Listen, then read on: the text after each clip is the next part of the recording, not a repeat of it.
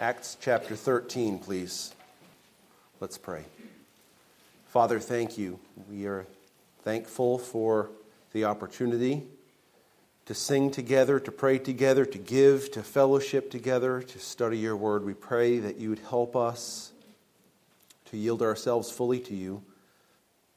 Help us to learn more and more, to trust you in every realm of our lives. We pray in Jesus' name. Amen.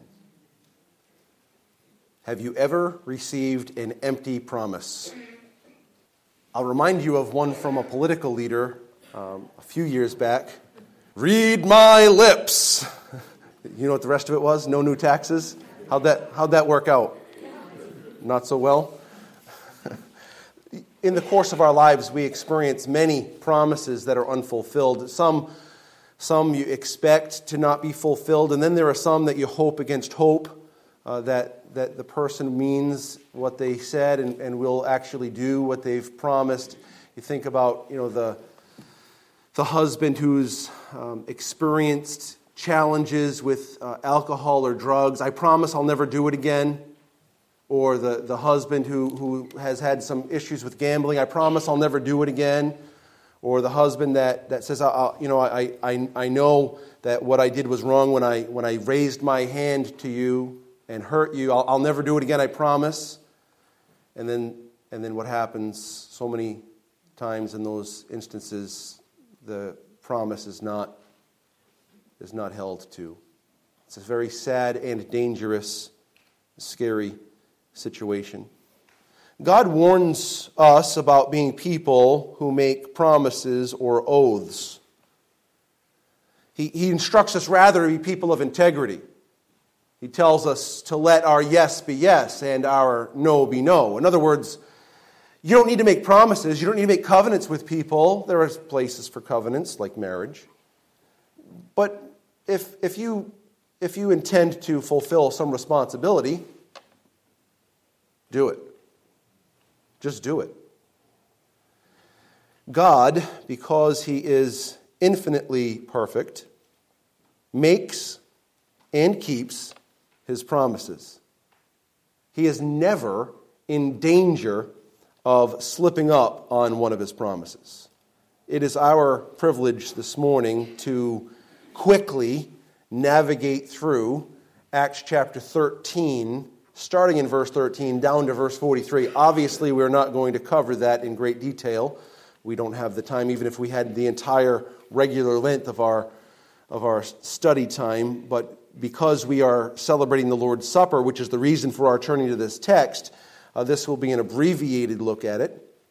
One of the things that we notice, all revolving around the idea that God makes and keeps promises, is that there's something significant and deeper to God's promises. It's a promise of eternal salvation.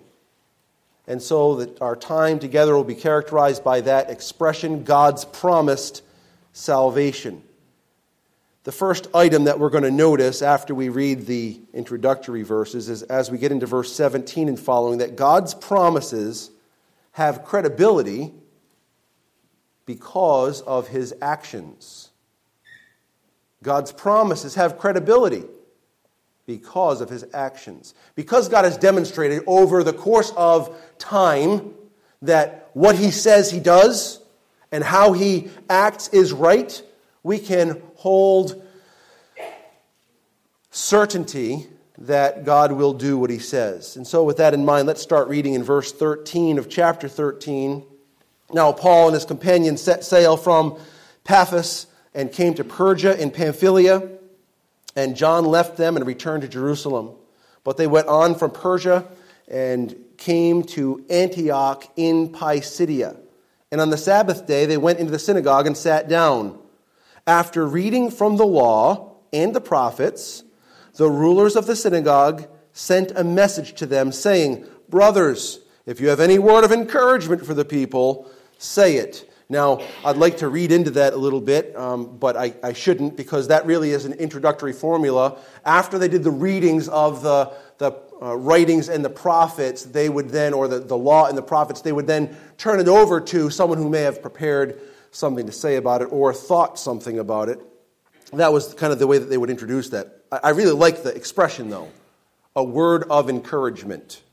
A word of encouragement. And, and what we truly see that follows from the Apostle Paul under the inspiration of the Spirit is indeed a word of encouragement, a word to encourage the hearts of those that were there, and then many years later to us. Verse 16 So Paul stood up and motioning with his hand, in other words, I got something to say, not you, and not you, keep your mouth shut. I got something to say. Probably not quite that rude, but it was his turn. So he motioned with his hands, and here's what he said Men of Israel, and you who fear God, listen. So, he says, those that are Jews by birth, and those who are God-fearers. That is a technical term for those that were following along with the, the ideas of Judaism, but they had not yet come to the place where they were willing to be circumcised. That's a God-fearer. So he says, those of you that are, that are adherents to Judaism, whether you are actually God's um, the, the seed of Abraham, or if you are the one that, that is considering this proselytization process, I want you to listen. You have something to hear in this, in this word of encouragement. Verse 17. What I want for us to notice as we read from 17 to 27 is I want us to notice all of the acts of God through these verses. The acts of God, and they're just breathtaking. Verse 17. The God of this people, Israel, here's the first act, chose our fathers and made the people great. God did this during their stay in the land of Egypt. And with uplifted arm, he led them out of it. So we have three acts right in verse 17 acts of God. These are reasons, folks, for us to trust him because these are the kinds of things he does. He chooses out a people for himself he makes that people to prosper in the ways that he sees fit. And then he leads them out of bondage. Verse 18. And for about 40 years, he put up with them in the wilderness. Now, what does it mean he put up with them? Well, they had some problems, didn't they? How quickly? It's like, you serious? he just delivered you? And like the next day, you're already ready to complain? And yet, God, in His infinite kindness and mercy, opens the Red Sea, causes them to pass through on dry land, and the Egyptians to be swallowed up in the sea. We, we know all of these things, right? And then they get on the other side, and they're singing the song of Moses, the song of deliverance, and everyone's happy, happy, happy, happy. And then they get tired of manna. Give us quail, give us some meat. God gives the meat. We're thirsty. You know the whole thing. Well, we're tired of hearing from Moses. We need someone else to step up to the plate. You remember it all. And God, time in and time out, faithfully, mercifully fulfilled his promise to preserve his people. He kept their clothes from wearing out, their sandals from wearing out. He kept them fed, kept them um, saturated, uh, ability to, to have uh, hydrated, I guess is a better way to say that. God took care of them. Verse 19. And after destroying seven nations in the land of Canaan, he gave them their land as an inheritance. So God again is acting. He's, he's giving them the land he promised to Abraham. Verse 20. All this took place about 450 years. And after that, he gave them judges until Samuel the prophet. Now, you remember what the judges were, were there for, right? They didn't just rule the land, they delivered the people. They were the deliverers, like many versions of a Savior. They're oppressed, they're afflicted, they mourn, they groan, they cry out, and God delivers them through these judges. This is in the acts of God. Verse 21. Then they asked for a king. We've got to change. And God gave them Saul, the son of Kish, a man of the tribe of Benjamin, for 40 years. And when he, God, had removed him, he, God, raised up David to be their king, of whom he testified and said, I have found in David, the son of Jesse, a man after my own heart, or a man after my heart, who will do all my will. Listen carefully. Of this man's offspring, God, God has brought to Israel a Savior, a real one, not, not a temporary one, not a mini one not a foreshadow one, like the real deal Savior, Jesus. Listen to what it says as he promised. As he promised. Just as he promised, he, he did. This is what he does. And we can trust in his promises. He has credibility. His actions are always demonstrative of his character. Verse 24 before his, Jesus, coming, John had proclaimed a baptism of repentance to all the people of Israel.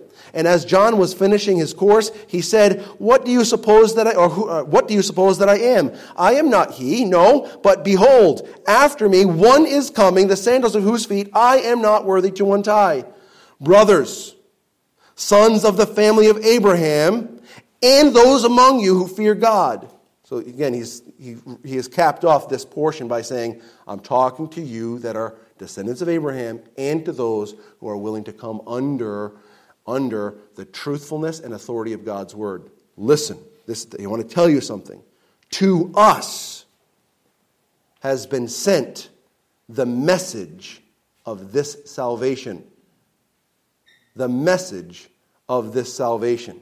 Verse 27 For those who live in Jerusalem and their rulers, because they did not recognize him, Jesus, nor understand the utterance of, utterances of the prophets, which are read every Sabbath, fulfilled them by condemning him. In other words, he's saying, You're reading about this Jesus all the time.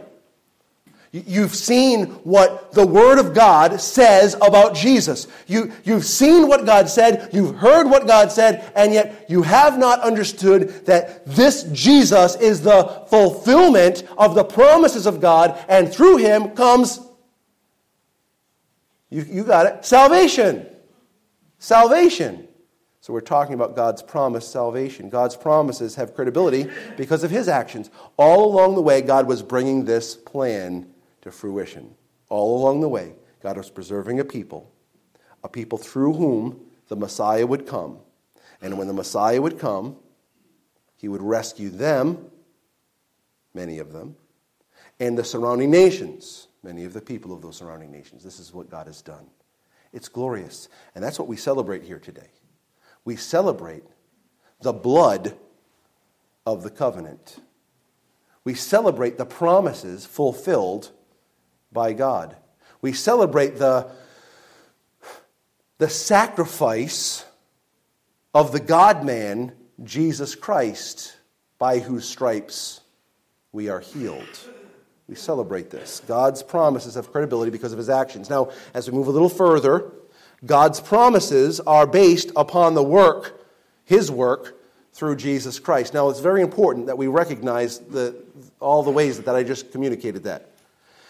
The attention in verses 28 through 37 is upon Jesus, yes, but even more so upon the one who sent and, and raised Jesus. So listen to the way that this is worded, verse 28 and following.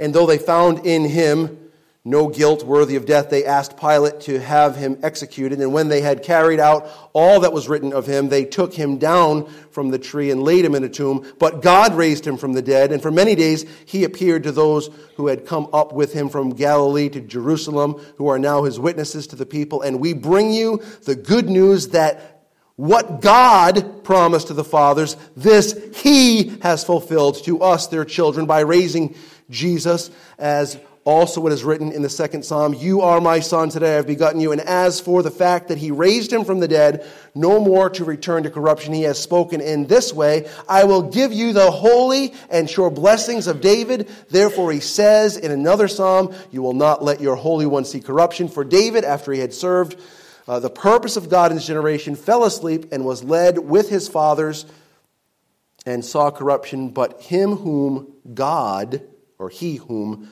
God raised up did not see corruption. So we see this mingling of Jesus' ministry, but a major emphasis upon the work that God is doing.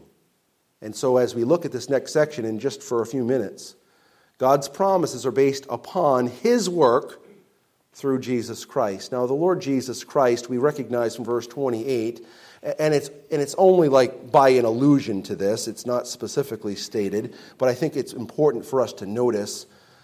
In Jesus' earthly life, because this is the character of God, he was sinless.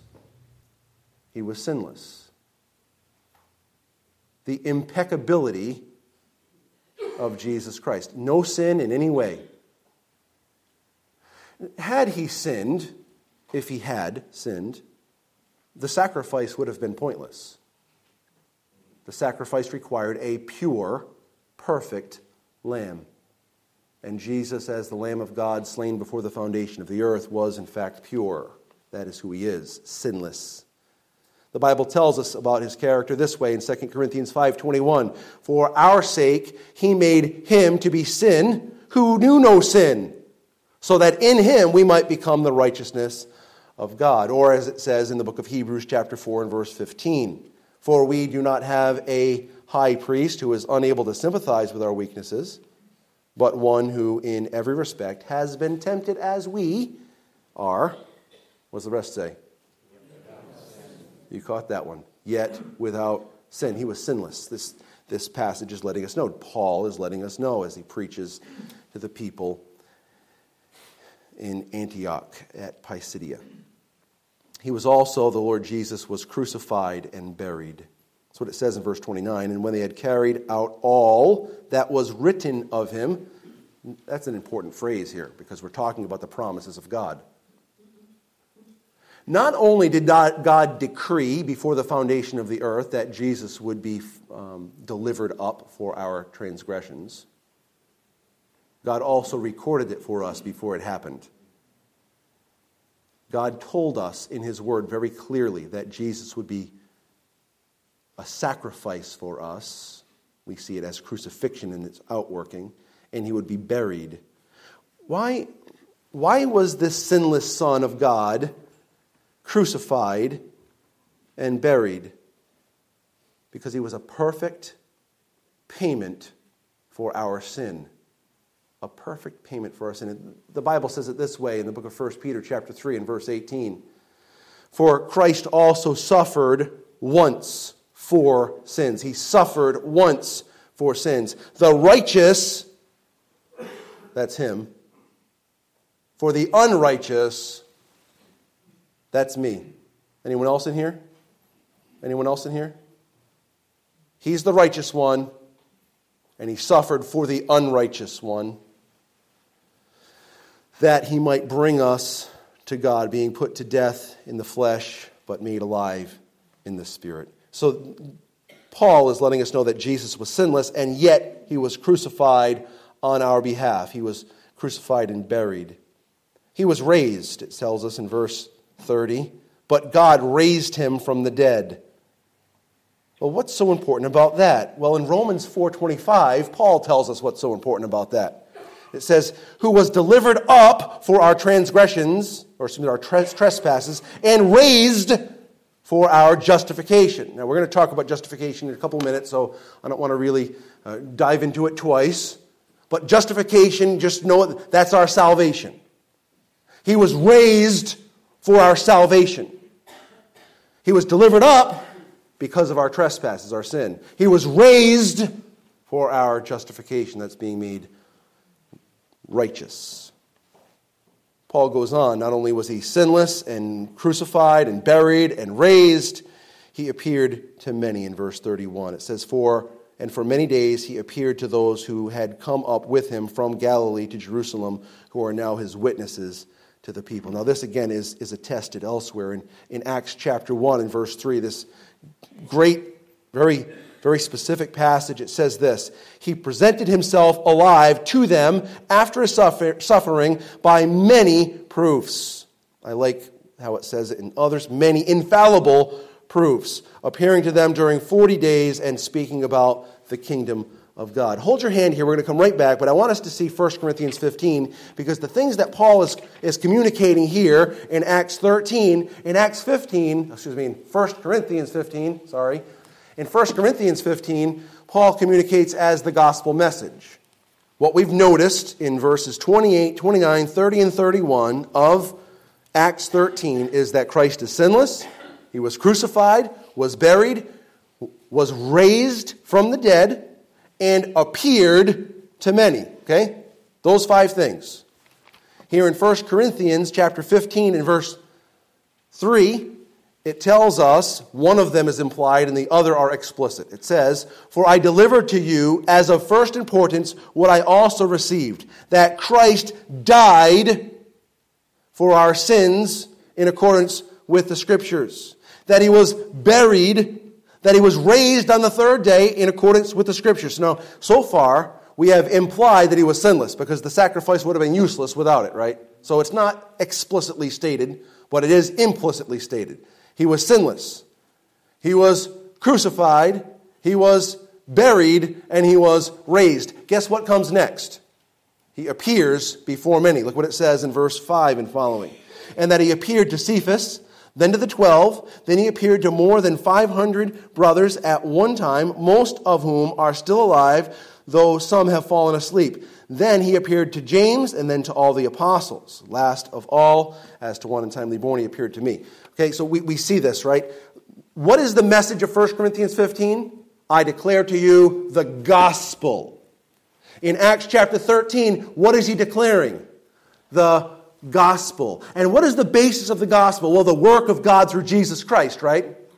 But it's, it is embedded in Old Testament prophecy, which tells you from the beginning, God was laying out for us seeds of the gospel. The gospel has been found from the beginning of God's revelation to the end of God's revelation. And God is saying here in this passage, I promised you these things in the records and in actuality, in life and in time. These things have been fulfilled through my Son, Jesus Christ. He appeared to many.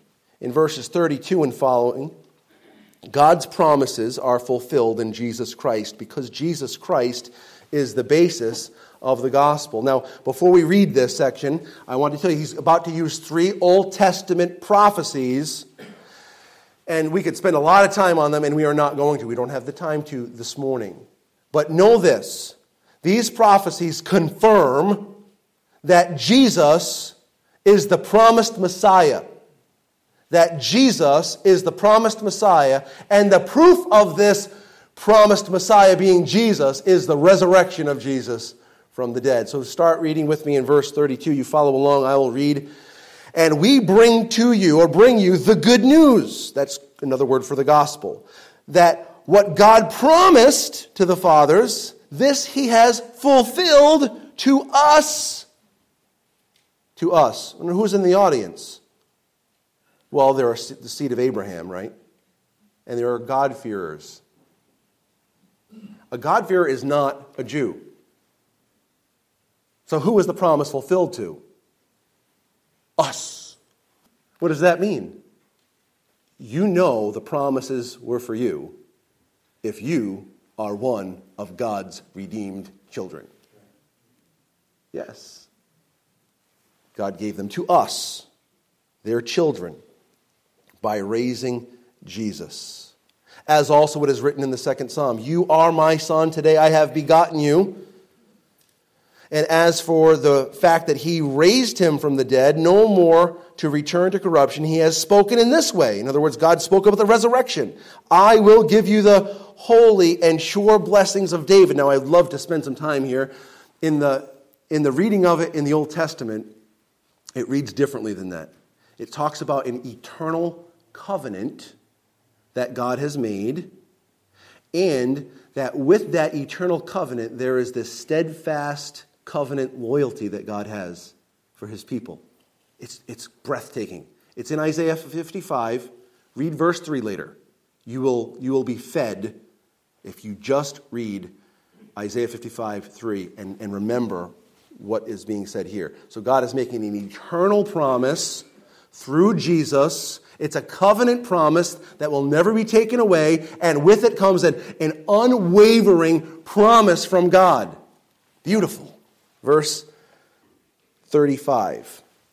Therefore, he said, says also in another psalm, You will not let your Holy One see corruption.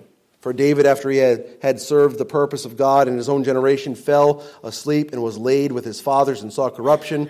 But he whom God raised up did not see corruption. In other words, there was a, there was a, a first installment to David, but the full, real fulfillment of this is in the person of Jesus Christ. Both Psalm 2 and Psalm 16 are messianic psalms. They're, they're pointing us to, back then, pointing the people to Jesus Christ that was to be, to, to be coming. And for us, as we read Psalm 2 and Psalm 16 and Isaiah 55, they're pointing us back to our Savior, the Lord Jesus Christ. These promises are fulfilled in Him.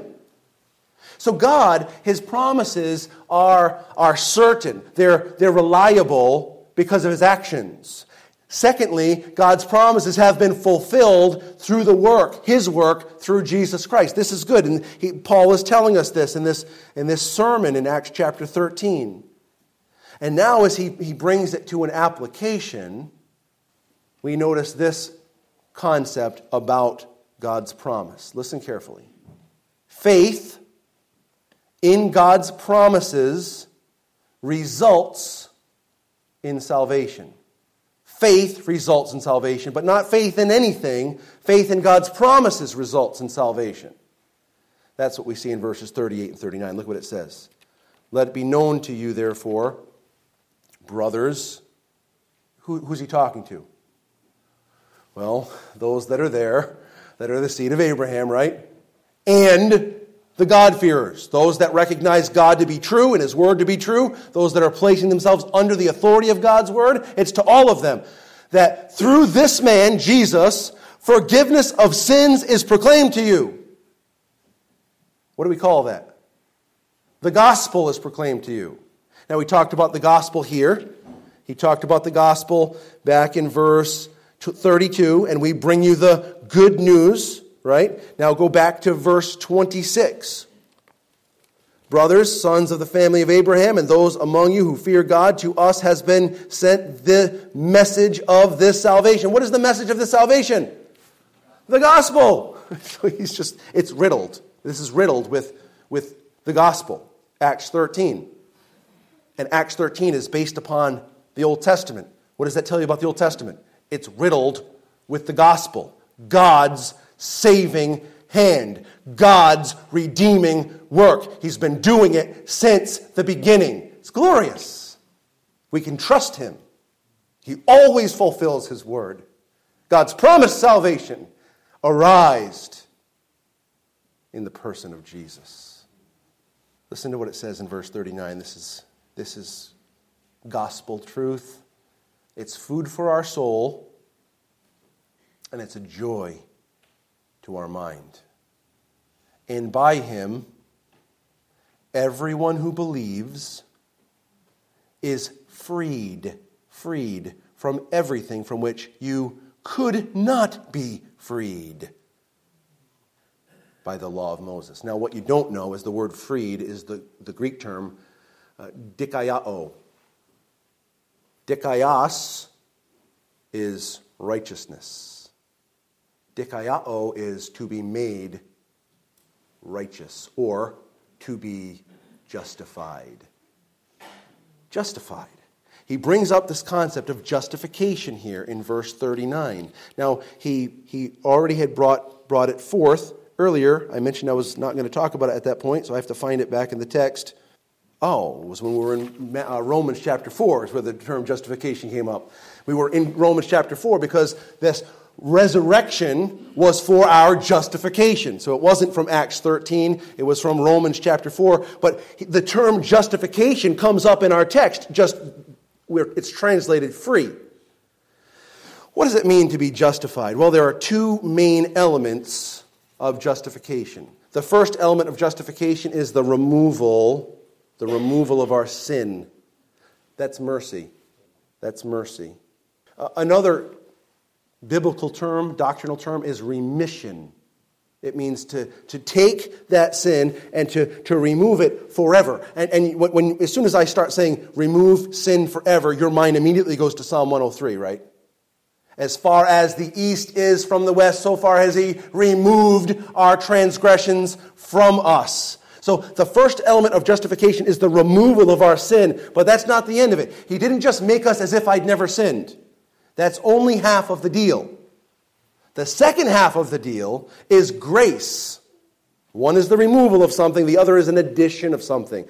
Grace. God imputes to us or distributes to us Jesus' righteousness. Brings us back to verse 28. He was sinless.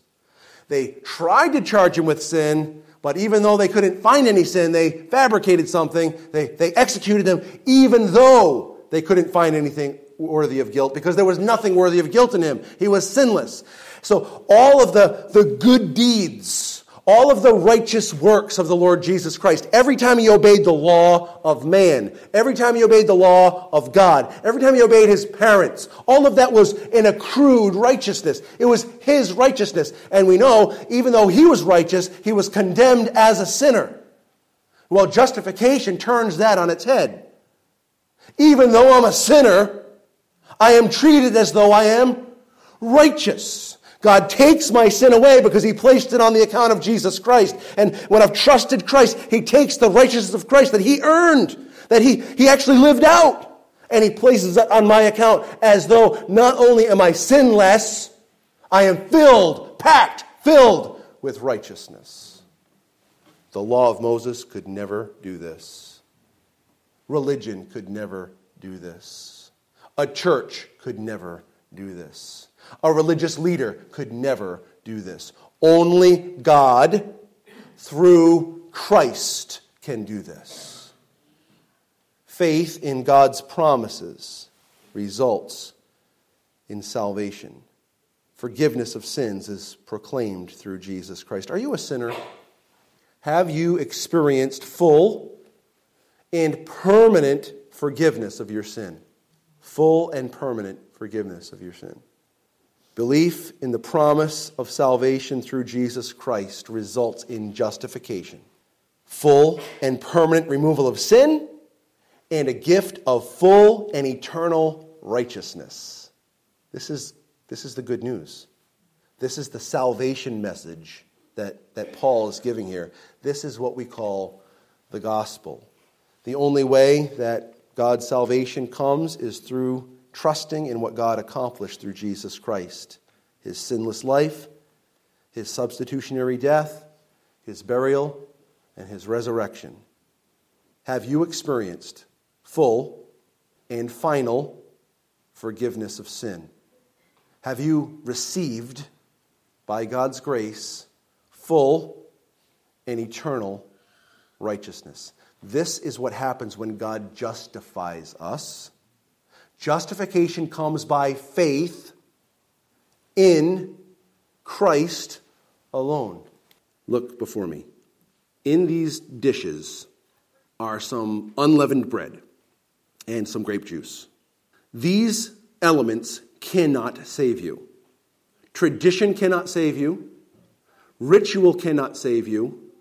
This ceremony cannot save you, but what this ceremony reminds us of is that God, through Christ, has done everything necessary to rescue you for himself. Have you trusted Christ?